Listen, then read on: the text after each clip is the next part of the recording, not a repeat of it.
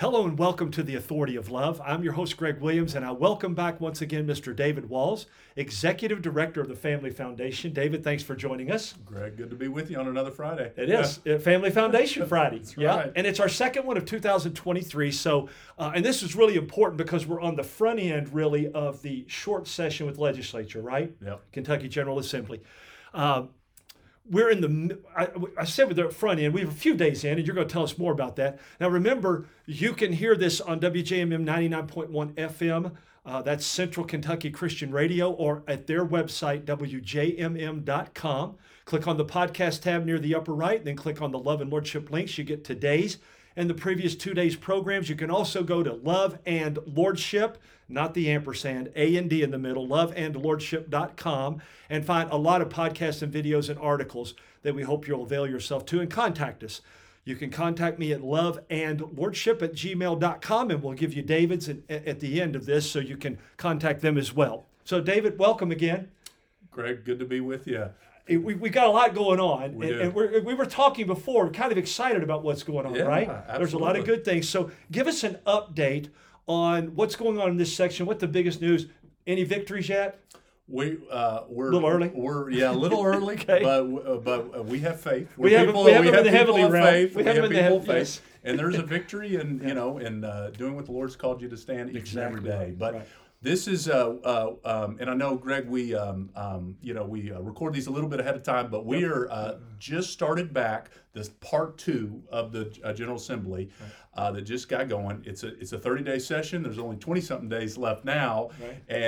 And things are starting to move really quickly, and I'm excited. As you and I talked the last time that I was on, the issue of parental rights is front and center, and I'm excited to report that one of the most important bills of the legislative session has been filed. It is the Parental Rights Protection Act, House Bill 177, by our friend, Representative Shane Baker, just a great champion. Give him that again, we'll give him a couple more times. Absolutely. House Bill, the numbers. Yeah, it's House Bill 177, the Parental Rights Protection Act by Representative Shane Baker. And folks can go learn more about it on our website at KentuckyFamily.org. But Greg, as you and I talked about, last time, there is a concerted effort to trample parental rights. Yes. We are seeing it across the nation. We are seeing, national, we've seen the president and others kind of lend into this thing that, when your kids are at school in the public schools, they're not yours parents anymore. They're ours being the government. We've seen national publications, asking the question, do teachers have a moral imperative to keep parents in the dark? And so much of this, Greg, as you know, surrounds the issue of LGBT issues, pushing an LGBT radical worldview. And so we're thankful that this bill has been filed. And I will tell you, I am thankful for the amount of support that it has already got. As we sit here right now, there has already been at least 41 co-sponsors. Why is 41 significant? That's more than half of the Republican caucus in the House has already signed on as a co-sponsor of that bill. And so, and I'll just share a little bit about what the bill does. So number one, it recognizes parental rights as a fundamental right. We know we are given the God-given right as parents and responsibility for the upbringing of our child in all areas of their life, but most assuredly in education. Yes. And so that bill would have that protection. Number two, it would protect against any age-inappropriate discussion or promotion of sexual orientation, gender identity, ideology in the classroom. Excellent. And look, this is where we've seen examples here in Kentucky. Even in third grade, where this information propaganda has been shared, encouraging students to have conversations with teachers about their, about topics that they shouldn't have. Right. With the undercurrent being, you can talk with me, but don't talk with your parents about this. Yeah. There should never be a situation where any teacher or any government official tries to encourage a child to, let's say, for example, identify opposite of their biological sex and to work in coordination with them to hide that from the parents. That's just, it's wrong. Yeah. And it shouldn't be happening, and we need to stop it. I want to interrupt you just a moment because you've got more to say about that bill, and it's very important. But David, when I did the Heritage of Kentucky program 20 years ago, 10 to 20 years ago, and even prior to that, we were seeing these kind of things through what they call the comprehensive or safe sex education, saying we need to be able to tell kids this, and parents are going to buck against it, so we've got to do it in secret. Right. And literally they would train. We got the training guides from groups like Planned Parenthood and others. They would go in and train the teachers on what to say and how to say it to keep it. Now listen, your parents might not like this, so don't tell them anything, and then we can share. You can share more with us. Yeah. It's grooming. It's a safe. There's a safe space. Here, right. They're literally grooming them. Yeah, that's what we. No, you're absolutely right, and I'm glad you brought up the topic of sex education, or what's sometimes called human sexuality. Yes. It's not required to be taught. That's a decision that the local school districts can make. But this bill actually addresses that too, and what it does is it just flat out says in elementary school, in kindergarten through fifth grade, you can't teach human sexuality. Period. That's powerful. And then in 6th through 12th, what it requires is if a school district chooses to teach human sexuality, and I should remind folks, we do have some good language. If a school does choose to teach human sexuality, there's some great language already in law that says you got to teach abstinence and some of those things. Right. But if a school district chooses to teach human sexuality, 6th through 12th, then they have to get they have to provide an ability for parents to see all the curriculum, and they have to get an active opt-in from the parent. I was going to ask you that. That's so great. That has been, there's a lot of states, Texas, where I grew up for a long time has always had an opt-out provision, and they recently went to an opt-in. And that's just a way to really engage parents at a higher level. Right. So many times, there's a lot of things that are sent home, and, does the parent really take the time? It could be slid down into 10 to 12 pages. These are important topics, and in most contexts, these are conversations that need to be had with parents, with their kids, and so we think that's a good balance to strike on that topic. And really, a lot of the bill has to do with providing, obviously, parental rights, but in the school context, providing opportunities for transparency, for parental engagement, for parental involvement. Yes. Look, at the end disclosure. For disclosure, yes, you just described absolutely. It. Yes, make sure parents know. Right. There is. I have been saying that this bill is a win-win-win. Yeah. It's a win for parental rights. When you protect parental rights, we know that is a win for kids because no one protects their kids.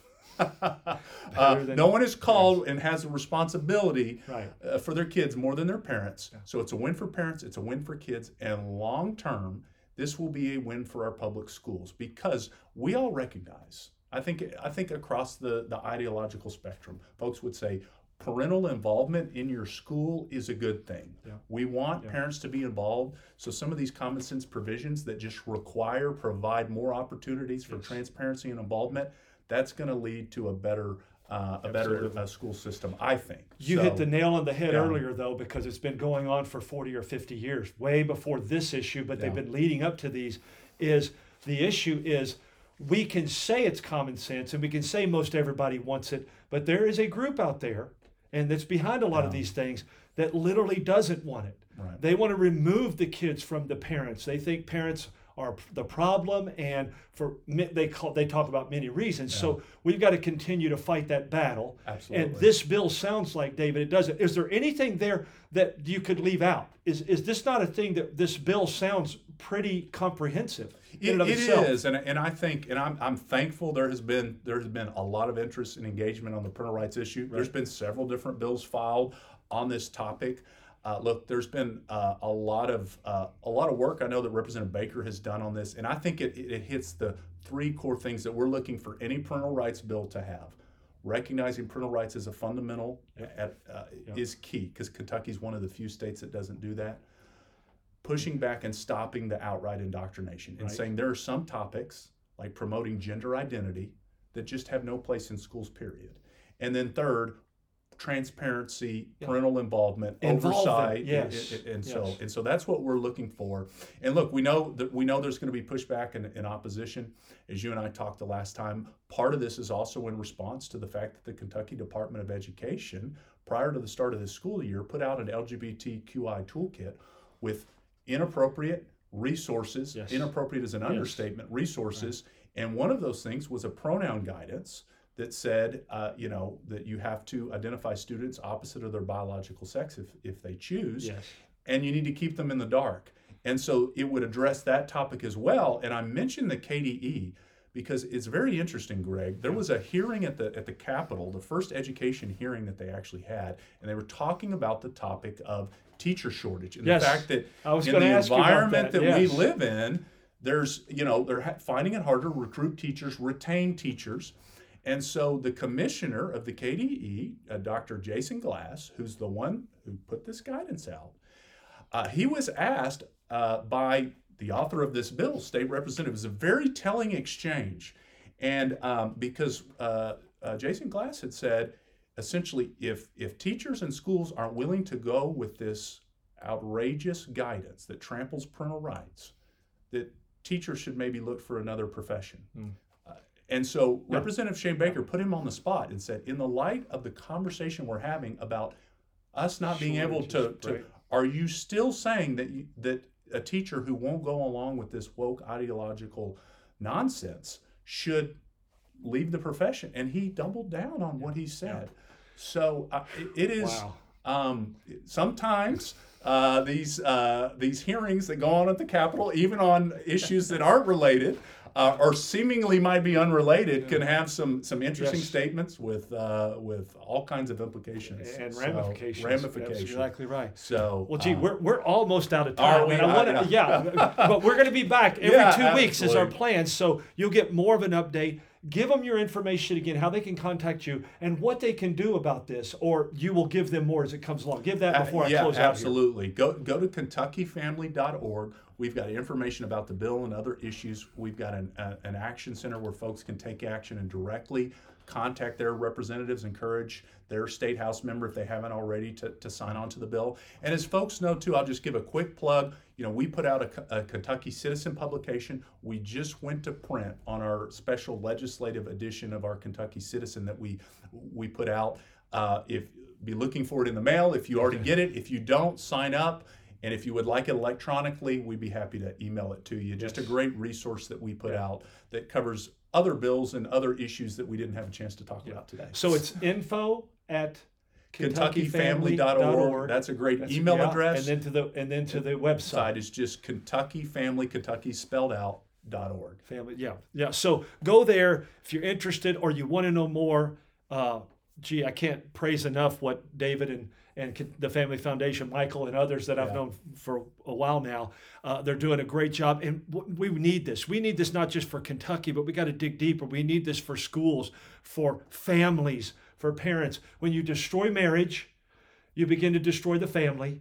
And that's how you get government control. And while we need government, let's not throw that out that baby out with the bathwater. Right. While we need that, we want to make sure it's in its proper place. Absolutely. And they're supposed to be public servants. Right. I hope they never forget that. The good ones don't. And they serve parents. Right. They serve our... That's ultimately who they're serving. That's exactly right. So you can contact them at KentuckyFamily.org. LoveAndLordship@gmail.com is mine, and you can find us at LoveAndLordship.com. Thank you for joining us. Thanks for your prayers. Thanks always to the Lord. Make it a great day, and God bless in Christ. Stay tuned for Bill Reese and Encounter. And I'm Greg Williams. You're listening to The Authority of Love.